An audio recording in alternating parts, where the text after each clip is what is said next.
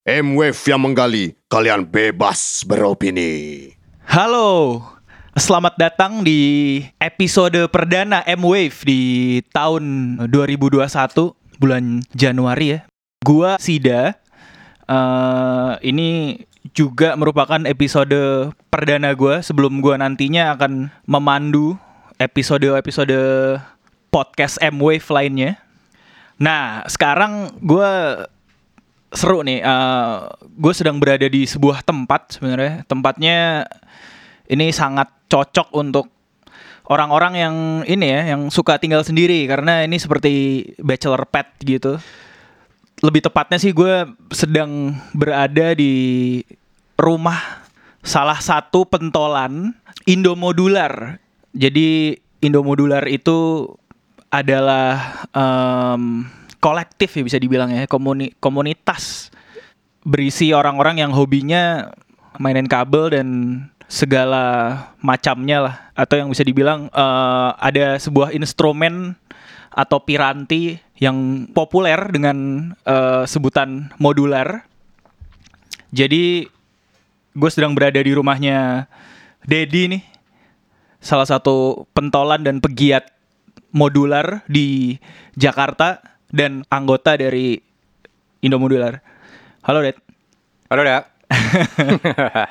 Gimana nih lu eh, lagi sibuk apa aja sih sekarang sebenarnya? Sebenarnya sih selama masa corona ya beginilah karena gue emang pekerjaan aslinya kan adalah graphic designer dan fotografer kan ya.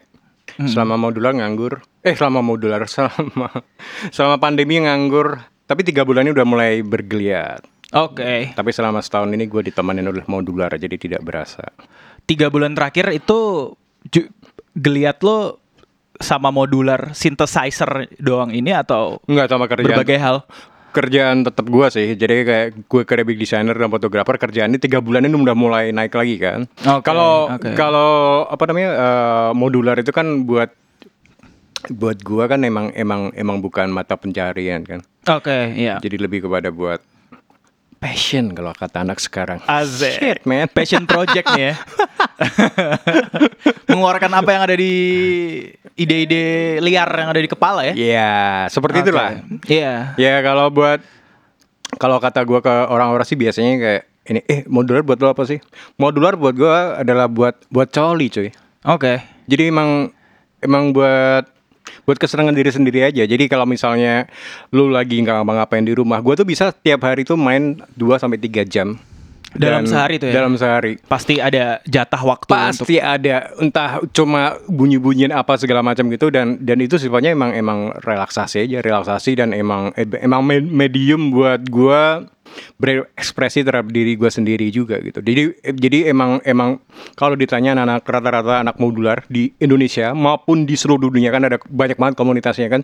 Oke. Emang rata-rata kayak hampir 98% tuh buat coli, udah buat buat buat buat diri sendiri. Kalau kalaupun ngeluarin album atau ngeluarin apa pun itu ya sifatnya emang ya pengembangan dari itu. Walaupun banyak banget artis-artis gede yang emang pakai modular bagi DJ DJ per DJ kan di luar sono tuh pasti pakai modular hampir bisa dipastikan. Oke, oke. Tapi sebelum kita lebih lanjut lagi nih, gue sebenarnya penasaran karena sejujurnya selama ini yang gue sebagai eh, pemerhati ya, eh, kalau gue ngelihat eh, pegiat-pegiat modular ini, ini modular kan adalah instrumen yang dulu ada sejak era 50-an kan itu dari Iya.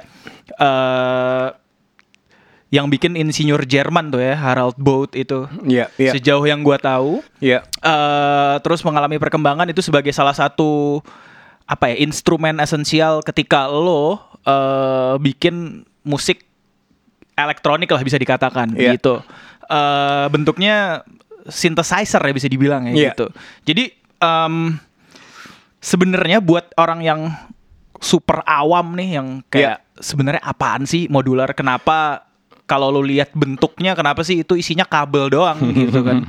Yang sangat ya itulah kayak gue nggak tahu. Sampai mungkin saking banyak kabelnya saking rootnya kayak lu nggak mau tahu tapi lu sebenarnya penasaran.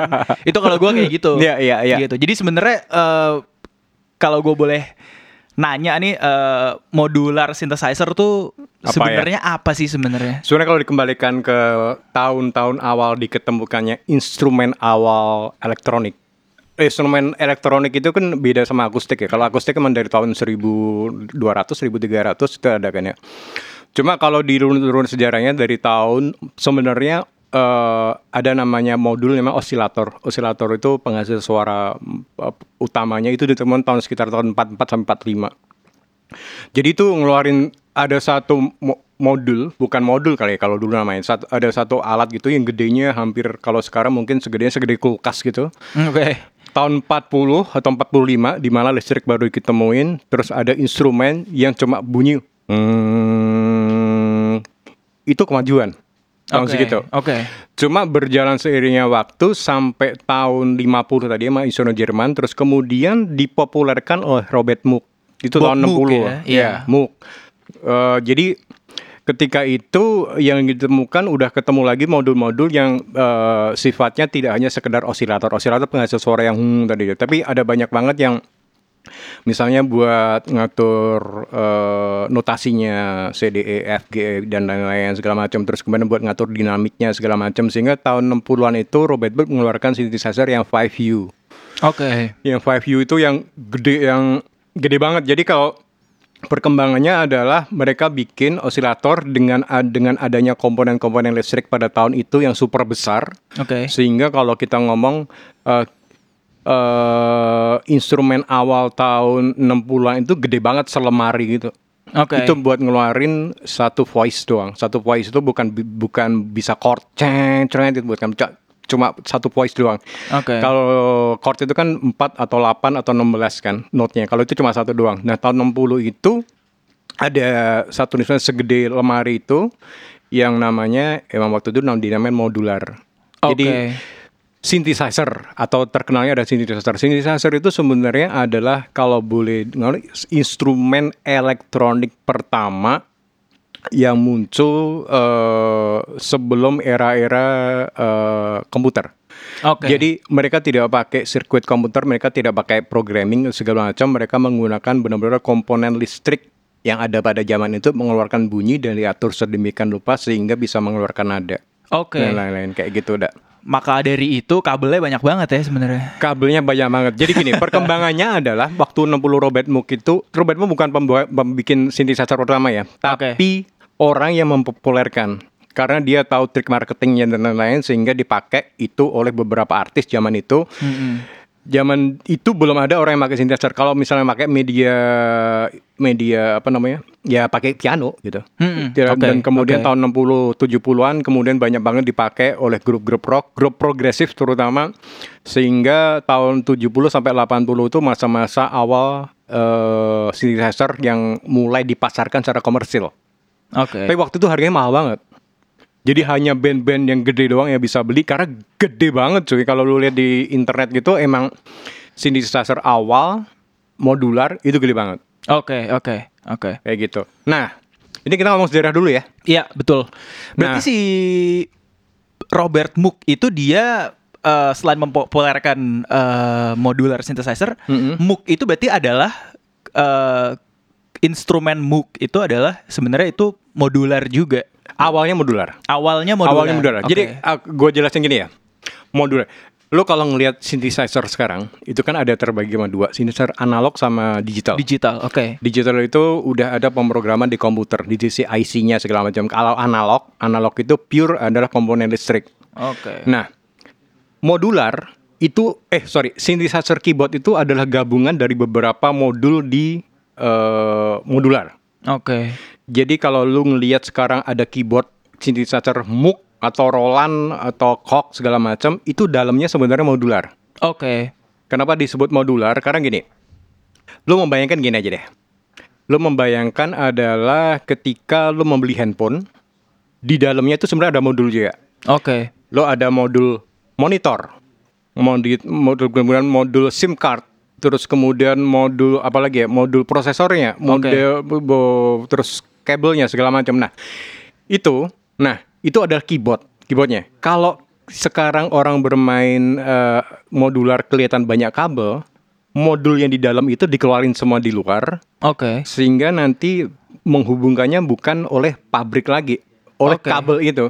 Oh. Jadi- jadi di di apa ya? Di analogkan ya misalnya. Maksudnya Eh, emang Jadi kalau misalnya lo, gue tuh selalu pakai analogi handphone ya. Misalnya lo gini deh, hmm. kenapa pakai kabel? Sekarang orang-orang di luar itu, kalau nggak pakai kabel, mereka udah disolder oleh pabrik di dalam. Oke, ya. Nah, kenapa pakai kabel di luar?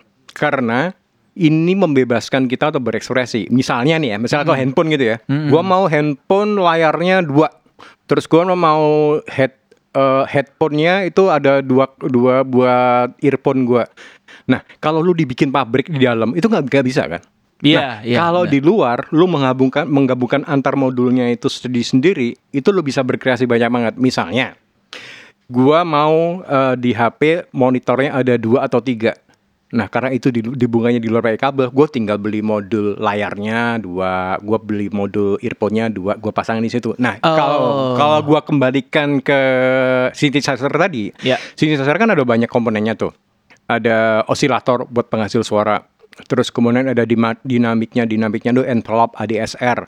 Terus kemudian ada filternya. Ya. Terus kemudian ada sequencernya. Terus Ya. kemudian ada modulasinya. Ya. Dia ada 7 atau 8 modul yang dimapatkan oleh pabrik di dalam synthesizer. Oke. ya. Nah, fungsi modular itu adalah untuk eh, meniadakan fungsi pabrik itu semua Oke. sehingga kita berkreasi untuk eh, sesuai jiwa kita sendiri gitu. Jadi misalnya gua punya satu voice yang gua mau misalnya ada modular osilatornya ada 4 atau 5 gua gua tinggal beli 4 atau 5 modul ntar gua hubungin di luar pakai kabel-kabel gitu. Oke. Dengan Gitu, segala kerumitan tadi itu. Dengan segala kerumitannya. Justru Sebenarnya- itu yang bikin lo tertarik sama modular synthesizer ya pada awalnya. ya. Iya iya kar- karena karena gini ya, gue tuh pertama nonton gue tuh tahu modular dan gua nggak tahu anjing itu apaan sih? Itu tahun-tahun ketika Kid A rilis. Oke. Radiohead. Iya, Radiohead. Si Johnny 2000 berapa tuh ya? 2000 2001, 2000, 2004, 2000 lupa gua. Ya, awal 2000-an lah ya. Iya ya. dekade Waktu itu kan eh, zaman-zaman eh, beli DVD di Glodok tuh cuy.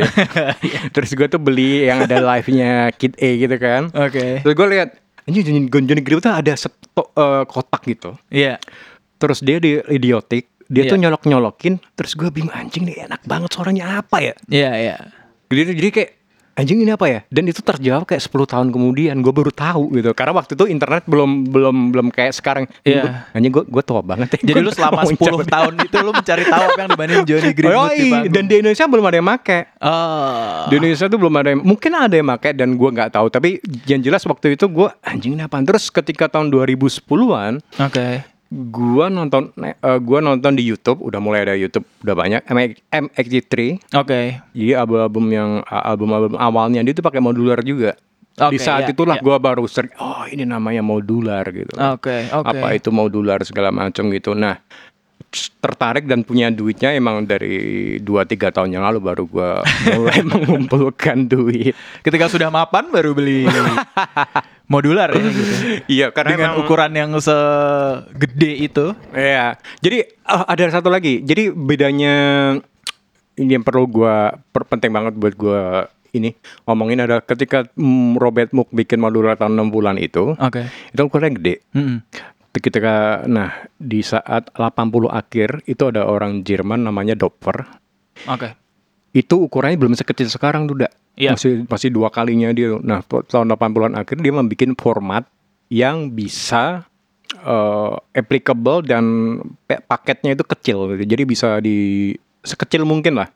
Akhirnya dia ngeluarin format, dia bikin sendiri terus kemudian itu menjadi eh, semacam guidance buat nah dinamanya Eurorex. Oke. Jadi Eurorex itu adalah pengembangan dari modular. Fungsinya sih enggak, cuma kom compact size-nya aja. Jadi tahun 80 lalu Doppler membuat uh, modular dengan size yang setengah, hampir setengahnya. Terus kemudian mulai tahun 80-an itu mulai muncul pabrik-pabrik uh, modular, produser modular yang dengan ukuran yang tidak semuk tadi Iya.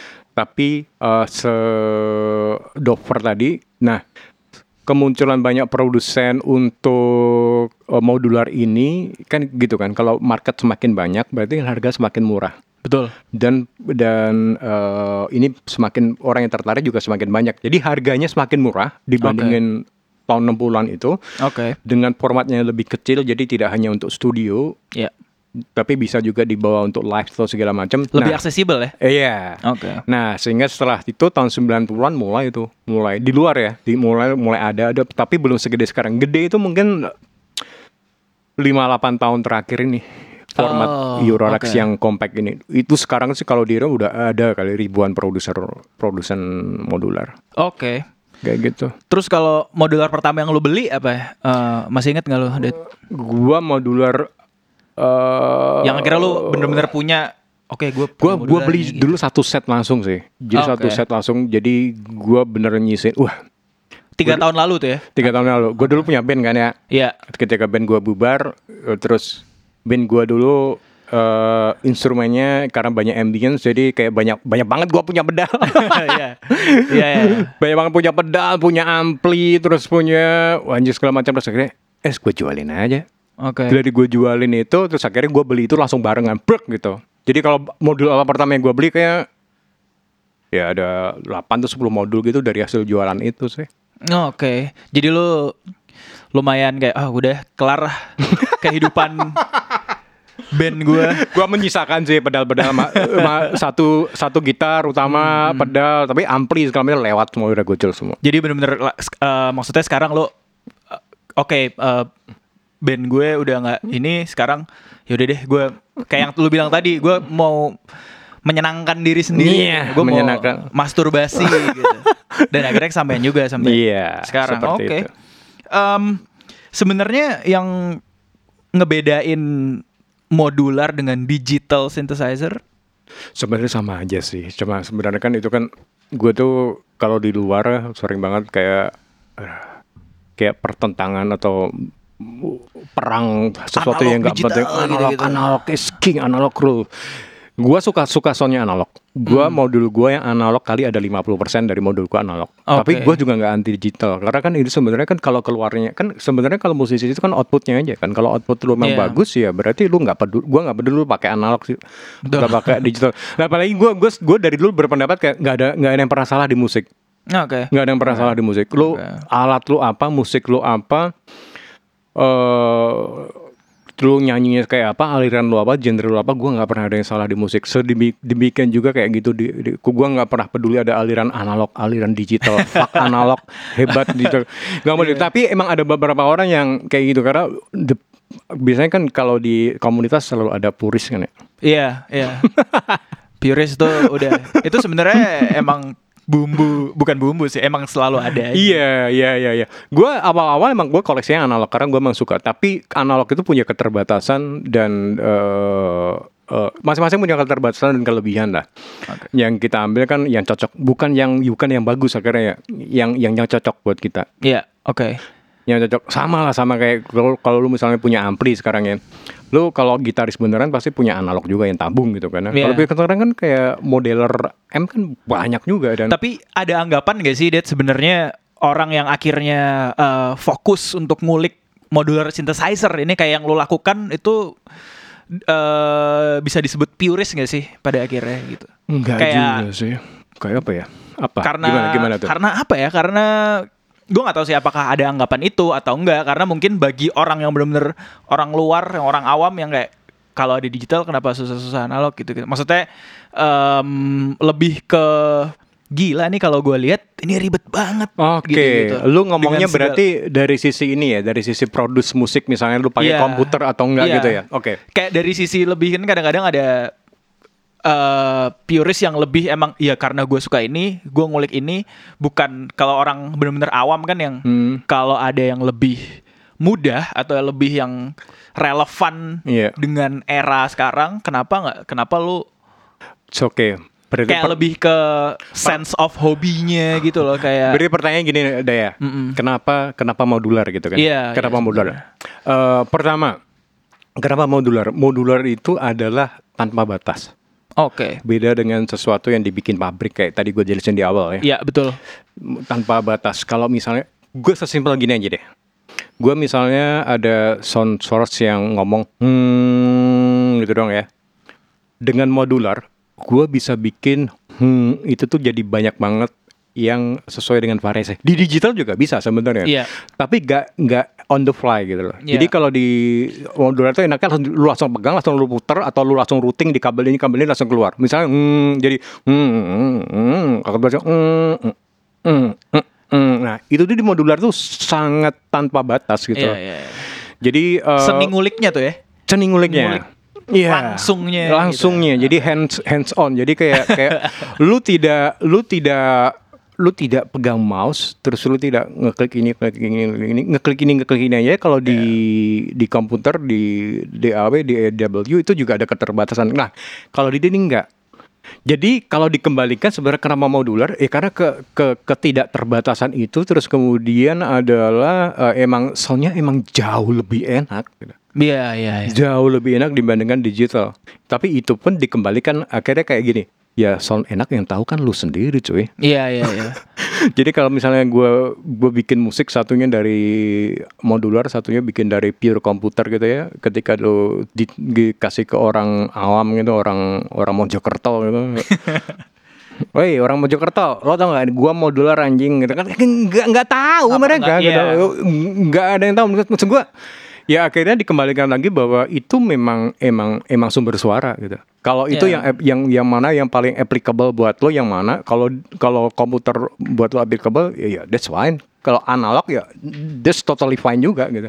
Berarti fine-fine aja ketika itu dibilang bisa jadi itu adalah instrumen musik kan sebenarnya atau Itu ya modular itu instrumen musik, nggak Oke. lebih, nggak Oke. lebih. Kalau itu menjadi gaya hidup ya ya memang ya memang semuanya kan bisa lu Iya. tweak jadi gaya hidup atau Iya, iya. gaya hidup seorang musisi, Iya, keyboardist atau apa. Sebenarnya itu kebanyakan instrumen, Oke. instrumen aja. Iya, iya. Kalau ngomong-ngomong soal instrumen musik kan berarti menghasilkan musik kan? Iya. Eh, ya. Iya. Sem- mak- Maksudnya menghasilkan bunyi, menghasilkan musik. Iya. Sebenarnya kalau dari awal modular synthesizer itu di eh, dari awal kemunculannya sampai evolusinya sampai sekarang, maksudnya Hmm. sampai eh, detik ini genre musik-musik apa aja sih sebenarnya? Kalau dulu crowd rock gitu-gitu ya. eh, Banyak dan banget awalnya ya dipakai oleh Iya. Karena itu hampir yang lu sebutin tadi kan, i- itu gue suka dengan istilah bahwa modular itu adalah instrumen musik karena memang instrumen musik Oke. itu tergantung dari playernya. Ini Iya. sama sama kayak gitar aja. Terus kalau lu ngomong eh genre musiknya apa, wah, anjing itu banyak banget cuy. Iya. Serius, lu name it lah. dulu tuh crowd rock kayaknya Kerasa banyak. banyak banget kan pakai banyak. modular. Iya. Terus kemudian di awal-awal tuh progresif aja juga banyak pakai modular kan. Oke. Terus kemudian ketika tahun 80-an new wave, terus kemudian era-era era-era- era iya. goldennya synthesizer. Iya. Ya mungkin modular udah tidak terlalu banyak dipakai karena waktu itu belum ada format yang Eurorex tadi. Oke. Tapi minimal konsep modular yang diaplikasikan ke synthesizer waktu tahun 80-an tuh gila. Oke, oke. Lu lu lu ya lu sampai ya band-band yang waktu itu ah, kayak Joy Division aja Iya. ya memang pakainya New Order segala macam pakainya MOOC kayak Iya. emang emang emang emang emang bukan modular format tapi emang modular yang udah jadi synthesizer gitu. Oke. Nah, apalagi ketika tahun 80 tahun 80-an si Dover tadi bikin Eurorex, tahun 90-an banyak banget lu lu- pa- paling ngetop sebutin misalnya kayak Nine Inch Nails itu pakai modular. Oke. Sampai sekarang. MXT3 pakai Itu album modular. Downward Spiral masih eh pakai modular ya dia. Dia tuh saking pinternya nyari suara ya. Iya. Si Tresno itu Mas Tresno itu. Jadi kayak lu Tresno, udah nggak tahu ya. lagi karena itu kan mem- ini kan instrumen kan. Iya, iya, instrumen iya, kan. iya. Mungkin kalau Ahmad Iya. Dhani pakai modular juga kita nggak akan tahu itu modular Iya. atau keyboard atau synthesizer gitu kan. Iya. Ya karena karena- Jangan-jangan dia pernah pakai dia. Wah jangan-jangan ya. Mm-mm. Tapi dia synthesizernya baik banget cuy. Sampai Iya. karatan buset ada orang. Emang Ya legend lah. lu gak ada niatan buat Apa? apa, ngelobi dia buat lu bokul gitu. gue beberapa orang sih gue ini. Instrumentalia bekas ini bekas dia rilis album. apa gitu zaman Anjing. keemasan dewa dulu. Tapi emang kalau dikembalikan lagi juga kayak di Indonesia perkembangannya kan emang kayak kalau Randi gitu apakah dia aplikasi, diaplikasikan ke Niji atau dia kan punya pro, apa band dia sendiri sama Nara itu juga kan Hmm. ya itu pakai modular tapi dikembalikan tadi itu itu adalah instrumen musik Oke. suka atau tidak atau ada beberapa orang eh gua pemain modular anjing tapi kan eh, ini di luar ya banyak kan Iya. kayak gitu ya Eh, tapi ya dikembalikan itu instrumen musik kalau Walaupun sekarang kesannya karena modular itu dekat sekali dengan eh, hal-hal yang berbau elektronik yes dan eh, sangat kuat pengaruhnya di perkembangan musik elektronik Mhm. di se- eh, sejarahnya. Hmm. eh sejauh ini maksudnya kayak techno pun eh, itu produser-produsernya pasti udah em, pakai selain pakai synthesizer, maksudnya synthesizer dan modular juga gitu. Maksudnya Yes.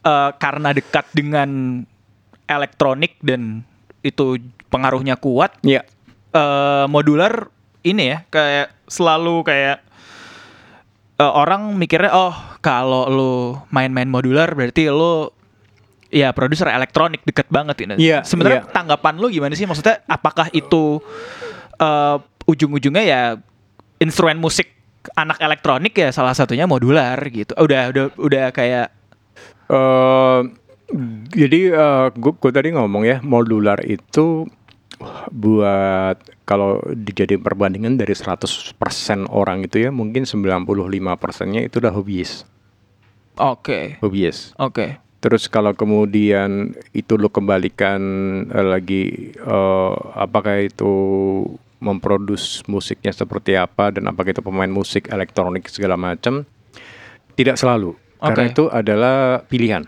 Oke. karena itu adalah pilihan. Ada banyak DJ di Indonesia yang bagus, yang produce musik bagus. Apakah dia pakai modular? Setahu gua, setahu Iya. gua belum tentu dan Iya. belum banyak juga sih. Karena Iya, emang emang faktor yang lu tau gak sih modular itu buat lu hands onnya dengan gampang dan lu cepat Hmm.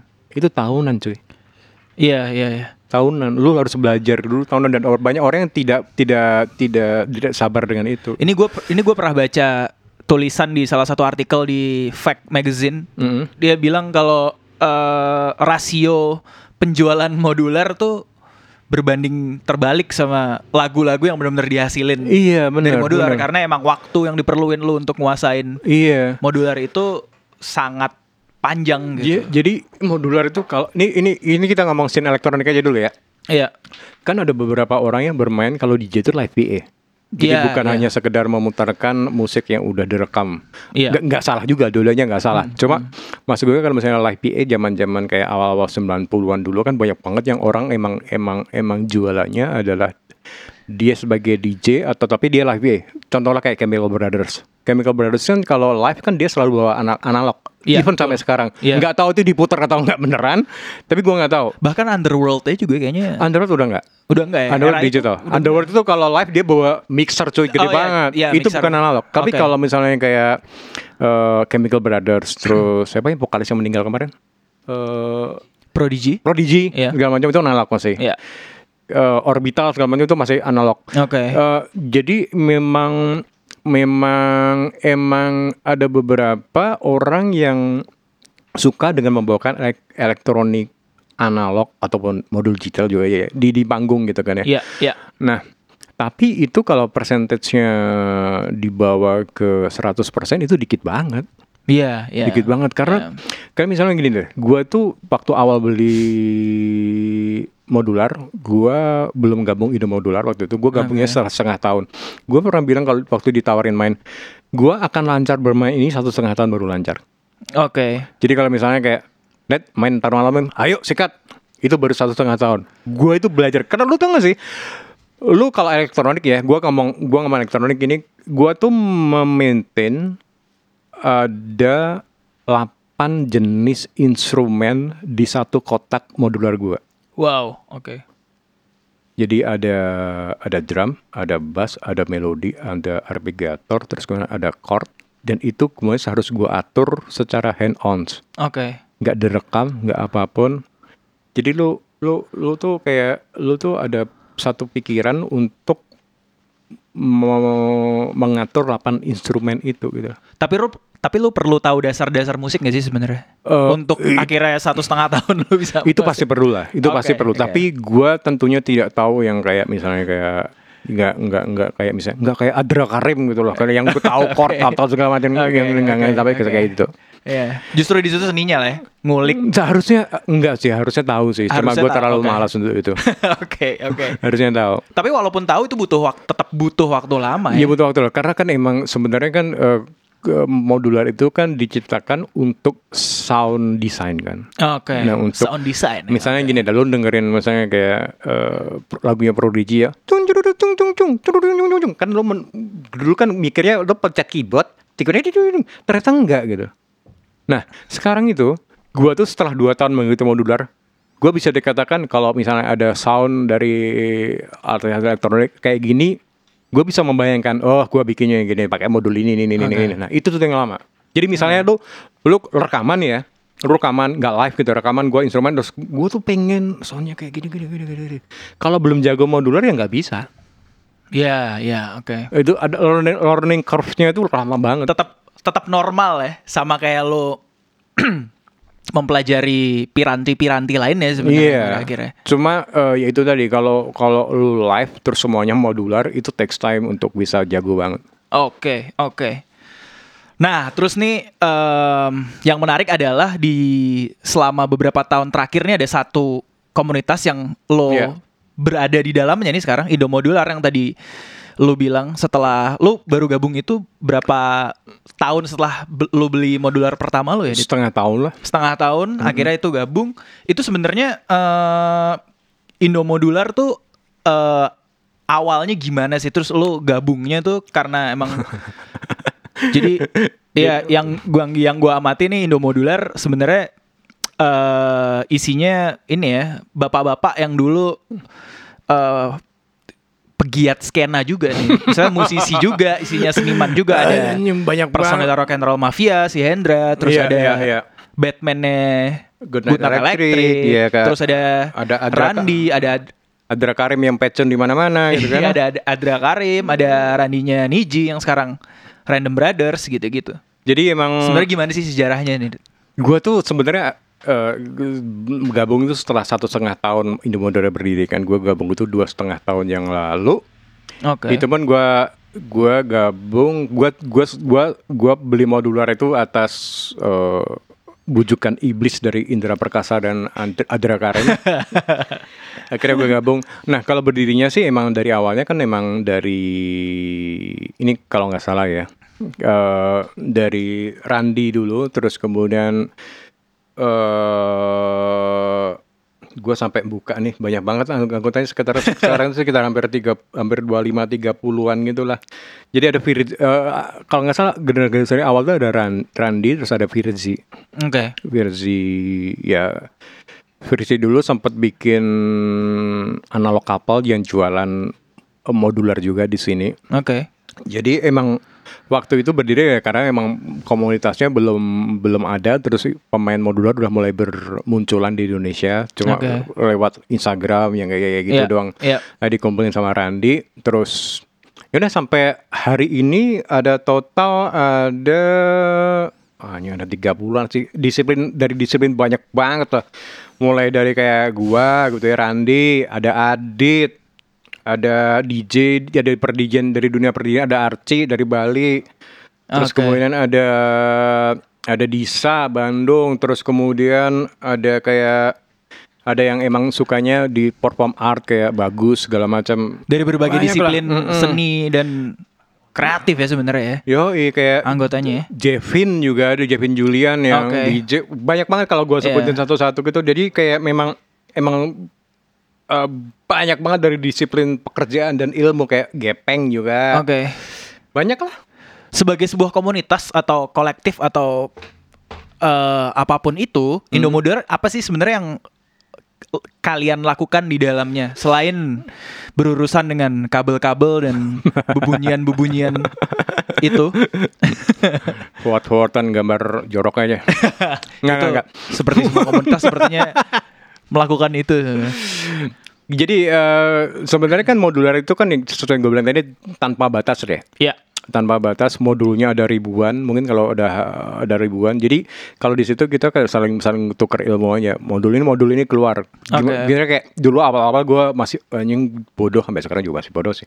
Iya. Itu tanya, eh gimana sih bikin modulasi kayak gini gitu kan? Ya dijelasin satu-satu. Jawab banyak banget. Karena kan emang komunitas ini kuat kan karena emang anggotanya kan emang nggak terlalu banyak, 20-an gitu, hampir Oke. 30. Oke. Terus kemudian memang semuanya orangnya antusias kan, udah udah udah udah udah passion banget terhadap dunia permodularan ini. Itu itu pertama tukeran ilmu. Terus kedua adalah emang kalau ada gig atau kayak ada event atau segala macam biasanya Randi kri- karena karena mostly yang ngetop lebih ngetop Indo modularnya daripada personalnya. Iya, iya. Jadi yang dihubungin ada Indo modularnya dulu. Eh gua Oke. mau gua butuh pemain modular 4 atau 3 ini sakit dibagi sama Randi kayak gitu. Iya. Soalnya sejujurnya namanya catchy juga sih, maksudnya Iya. kayak Indo modular gitu. Wah. Indo modular. Mungkin dia terinspirasi dari Indo Nona. Ah, ini 90-an banget cuy. Gue nggak tahu pasti anak muda ya. Gue berharap gue waktu 90-an udah ABG, cuman sayangnya gue masih SD sih. Cuman ya maksudnya eh gue juga tahu sebenarnya akhirnya ya itu yang gue bilang eh mod instrumen modular segala macem terus akhirnya wah ada komunitas ya Indo modular terus isinya Iya. orang-orang ini gitu. Eventnya event yang di eventnya di manage, terus kemudian event yang ditawarkan oleh Indo Modular, terus kemudian kita datang sebagai pemain di beberapa event itu memang memang mengenalkan instrumen ini sih karena emang emang eh, masih awam banget orang-orang tahu. Kalau orang itu taunya kayak gue tuh sering diskusi dulu sama Archie itu kayak misalnya kalau lu main modular di tempat diskotik atau apa pun di tempat itu, kalau bisa lu sembunyiin modularnya. Oke. Karena orang jangan sampai merasa kayak lu tuh tertindas duluan gitu loh. Anjing lu main intimidating ya. Iya, Iya iya iya. intimidating kalau lihat alat kabel segala macam. Karena Iya. bagi orang yang udah tahu modular, perkabelan segala macam itu sebenarnya walaupun kayak jelimet kayak ya gitu bulu gambris itu. Hmm. Kayak kabel kusut ya. Nggak apa-apa nggak mau bulu gambris ya kan? Iya iya iya. Iya sih kayak gamblis ya emang sih benar Ah, sih. Jadi eh, tapi kalau dikembalikan ke orang yang ini enggak enggak enggak sedemikian enggak sedemikian menakutkan seperti itu Seperti yang udah kelihatan ya. Iya iya. Ya cuma paling kayak kalau mau buka kabelnya untuk cari tombol segala macam itu agak susah. Tapi intinya adalah sebenarnya eh, itu cuma instrumen doang gitu loh. Itu yang Oke. pengen kita perkenalkan. Itu cuma Iya, instrumen. Kalau misalnya orang merasa orang jangan merasa itu sebagai instrumennya terlalu wah karena kan kalau terlalu wah kan kesannya kayak aduh apa ya kayak nggak kita, kita bukan mengelitkan diri sendiri juga gitu. Oke. Tapi menurut lu kenapa eh, akhirnya Indo eh, maksudnya kenapa Indo modular baru ada sekarang? Maksudnya antusiasme orang-orang termasuk lo untuk akhirnya ngulik eh, modular ini apakah Karena- baru-baru ini? Maksudnya kayak dari dulu maksudnya Indonesia kan juga banyak sekali produser dan musisi elektronik eh dari dulu ya gitu. Tapi kenapa maksudnya hmm, yang antusiasme modular baru muncul sekarang ya. baru muncul bu- beberapa lima, tahun bulan. terakhir. gitu. Kalau itu gua gua sih ini gua sendiri ya, gua nggak tahu anak-anak Indomodular yang lain. Kalau Oke. gua kalau gua kembalikan ke diri gua sendiri karena emang era YouTube semakin gede. Era digital informasi semakin banyak. Oke. Gua tahu gimana caranya eh, bermain modular. Oke. Terus gua tahu gimana caranya eh, membeli ini terus kemudian install di sini. Karena modular itu mostly hampir bukan mostly sih ya. Modular itu 20% adalah eh, DIY. Jadi kayak Oke. misalnya lu harus lu harus beli case-nya sendiri, terus lu harus masang sendiri, nggak bisa lu dipasangin orang-orang lain. Oke, iya. masang sendiri. Terus Iya, kemudian runut kabelnya kayak gini terus kemudian powernya harus beli yang ini. Nah zaman dulu nggak ada informasi ini kecuali di YouTube ketika mulai ada. Kalau ini gue sendiri ya ketika Iya. mulai ada terus kemudian belinya di sini modulnya harus lo beli di awal-awal udah ini ini ini ketika itulah orang-orang mulai anjing ya gue kayaknya kalau buku begini instrumen ini enak banget deh. Itu yang mendasari gue Oke. selain itu gue bertanya kepada orang-orang yang udah ada tapi kalau kalau menurut gue sendiri emang sebelum lima tahun ini kayaknya nggak ada deh orang ada main ya? Indonesia. Lu sempet tahu nggak ada misalnya siapa musisi Indonesia atau produser atau siapa pun yang memang sudah menggunakan eh, modular ini sebagai salah satu instrumen ketika dia menciptakan karya musiknya gitu. sekarang ya Eh dulu yang dulu yang kayak pertama kali yang pakai dulu nggak ada Lu gue nggak tahu gue pikiran ya. Maksudnya Kira-kira siapa gitu iya, ya? maksudnya lu sempet eh, tahu nggak, Dit? Kalau kalau modular sebagai modular gitu ya, kayaknya nggak ada deh kalau setahu gue. ya. Cuma kalau kalau dikembali ke modular as a synthesizer itu banyak banget sih tahun 80-an. Oh, oke, Karena iya. peninggalan-peninggalan Moog, terus kemudian ada Ro- Roland Juno, terus kok yang ARP segala macam Iya, yang emang iya. alat-alat vintage itu banyak banget kayak di tempatnya Mas Doni tuh, Doni Keyboard yang penyewaan rental tuh. Oke. Itu dia dulu beli dari tahun 80-an tuh Moog banyak banget. Tapi kalau modular as a modular colok-colok kabel gue gak pernah lihat sih. Nggak ada ya. Nggak. Baru malah ba- baru beberapa tahun terakhir ya. beberapa tahun terakhir. Itu pun gua gua tuh tahu tahu Indo modular setelah beli modul. Oke, iya. Jadi jadi emang gua setelah tahu Indo Ternyata modular, ada gitu. Heeh. ternyata. waktu gua beli beli mo- beli modul-modul segala macam udah sama Indra Perkasa kayak lu tuh join Indo modular aja. Emang apa itu? Ya itu berarti lu gua gua percing. Oh. Nah, kalau lu bilang eh tadi modular tuh sebenarnya 20% DIY nih. Mm-mm. 80% apa, Dit? 8% ya beli modul.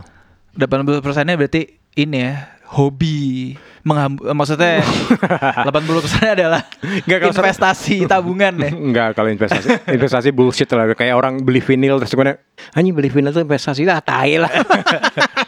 Ada. 80 persen ngabisin duit untuk Gak, hobi itu aja. maksudnya emang coli aja sih kayak emang Iya, iya. memuaskan diri sendiri karena kan emang kalau sebenarnya kayak gini deh kan orang banyak beranggapan modular tuh mahal. Mm-mm. modular tuh mahal. Lu sebenarnya sih enggak juga sih karena mahal kalau banget tapi. Enggak juga. Nah, kalau misalnya gini deh lu 10 juta udah bisa bikin. Oke. Modul modul Oke. satu voice udah bisa. Oke. cuma kenapa tuh kesannya mahal? Karena kan emang kayak ya kayak gini deh. Lu beli Fender Amrik Fender USA asli gitu sekarang berapa sih? 25 juta? 20 Iya. juta baru? Ya sekit- sekitar segitu Gitu kan? ya Gibson SG sekarang berapa bekas aja udah 35 40 Iya, ada iya. kayak gua nanya deh ada beberapa orang yang modulnya bisa sampai 200 juta rupiah 150 juta rupiah iya terus gua kembali anjing orang itu berapa banyak suara tuh ya Iya, berapa suara pertanyaan gini, kenapa orang itu anjing beli modem banyak banget? Terus Hmm. gue nanya, eh piano lu di rumah harganya berapa? oke iya Iya kan? Iya Instrumen lu- kalau kembali itu adalah instrumen musik, beberapa orang punya piano harganya 70 80 juta gitu kan. iya ya. iya iya Udah punya piano, punya Iya. keyboard, punya organ, punya alat karaoke gitu. Kalau kalau alat karaoke bisa jadikan alat instrumen ya. Terus gue, ya itu balikan alat instrumen lagi. Kalau misalnya itu harganya mahal ya karena emang lu maunya banyak gitu. oke Sebenarnya lu kalau mau bikin simple ya bisa-bisa aja. iya intinya hobi adalah hobi jadi Hobi adalah hobi, hobi adalah hobi, hobi adalah coli. Gue sering banget ngomong coli tadi ya, tadi ya. nggak apa-apa emang itu udah itu emang tidak bisa terelakkan lagi hobi dan coli hobi coli Intinya coli, coli itu nih ya, coli kita kembalikan ke dalam ranah yang tidak jorok. Jadi memuaskan diri sendiri. betul tapi memang seperti katanya kalau modular hands on coli itu juga hands on sebenarnya sama aja kalau udah hands up ya. Iya kalau udah hands up. Terus abis ini eh seiring maksudnya lu kan pasti kepikiran untuk oke dan gue lihat lu di SoundCloud juga banyak banget apa yang lu bikin Iya. eh musik lo gitu dipakai modular segala macem. Mm-mm. Eh, lu lu ada proyek apa lagi nggak apa rencana? Gue lagi bikin album. Oke. Gue lagi Ini bikin solo nih album solo. Bukan, bukan. Oh, Gue gue lagi bikin album berempat. Ada band namanya Nusia. Oke. yang emang tiga orang penggiat modular tapi musiknya kita kembaliin lagi kan modular itu kan instrumen kayak Iya. musiknya nggak modular yang elektronik itu band. Band, jadi oke. gua gua gua pegang modular synthesizer sama vokal terus gua ada Adra Karim Oke. Adra Karim terus kemudian ada Indra Perkasa terus kemudian ada Usman Usman tuh sekarang drummernya Scalar Oke. Oke, ya. Eh, musiknya memang Isinya anak Indo modular semua tapi. tiga, yang Tiga, ya, Usman maksudnya enggak tiga dari Tapi empat. Usman Usman drummernya drummer gua ada gua mulai ini apa Cekok-cekokin. cekok cekokin udah mulai tertarik dia. Jadi eh ya dikembalikan instrumen lagi. Musik gua nggak musik kita itu nggak nggak modular yang techno berat bam bam kayak atau ambience yang terlalu enggak pure rock gitu. Jadi Oke. rock tapi pakai instrumen mod banyak mungkin nanti akan pakai instrumen modular. Udah take udah take udah track drum 5 lagunya udah siap 7 tinggal masuk aja terus kemarin corona. Jadi kita kita bikin itu bulan Januari gitu terus Maret corona terus kita istirahat. Nggak berani ketemu lagi terus mulai jalan lagi sebulan yang lalu terus sekarang Oke. PSBB lagi cuy aduh ya Dan lu kembali ke modular lu di rumah lagi sendiri di rumah yo. sendiri lagi. Tertunda ya proyek tertunda ya. proyek tertunda soalnya kalau kalau kita kebut sekarang juga gue ngelihat banyak banget band yang ngeluarin single di di masa pandemik ini Iya, iya, iya, iya. kayak kesannya cuma ngeluarin doang gitu nggak sih Iya, iya, iya, kayak for the sake of productivity. iya aduh Iya. Ya gitulah Tapi ya tapi gua menunggu eh, proyek-proyek lo yang proyek ini. Iya sih, tapi mostly itu ya. Gua boleh boleh dikatakan gini lah. Di di Indo Modern ada 25. Ada 25 lebih anggota yang ngeluarin lagu atau album itu bisa dihitung pakai jari. Karena emang suka mainin sendiri, cuy. Iya, iya, iya. Memang Karena- akhirnya Iya, tau gak sih kalau misalnya kita kembalikan kayak ada pianis klasik yang jago banget gitu Iya. ya. Terus dia jago banget mainnya tiap hari latihan segala macam. Dan dia nggak pernah punya album, tapi dia seneng. Ya itu tuh orang modular kayak gitu tuh. ya Tapi ba- banyak yang keluar kayak Random Brothers gitu kayak Adit kemarin ngeluarin juga kayak Jevin lagi ngeluar pernah ngeluarin juga terus kemudian pernah lebih banyak proyek-proyek kayak gua atau Indra Indra kemarin bikin Indra Indra Rock and Roll Mafia itu bikin buat fashion atau segala macam kayak gitu. oke. Gua juga pernah bikin proyek buat art buat tari, gua Oke. kolaborasi sama tari sama Ruby Rusli segala macam gitu. Oke. Terus gue pernah bikin pameran juga sama Ruby Rusli juga kayak gitu kebaikan. Tapi kalau ditanya kapan rekaman keluar khusus modular album solo lu, Indra, Indra era RM gitu. Anjing tuh kayak lu main main di rumah aja enak banget cuy. Iya, iya. Oke. Ya gitulah. Nggak.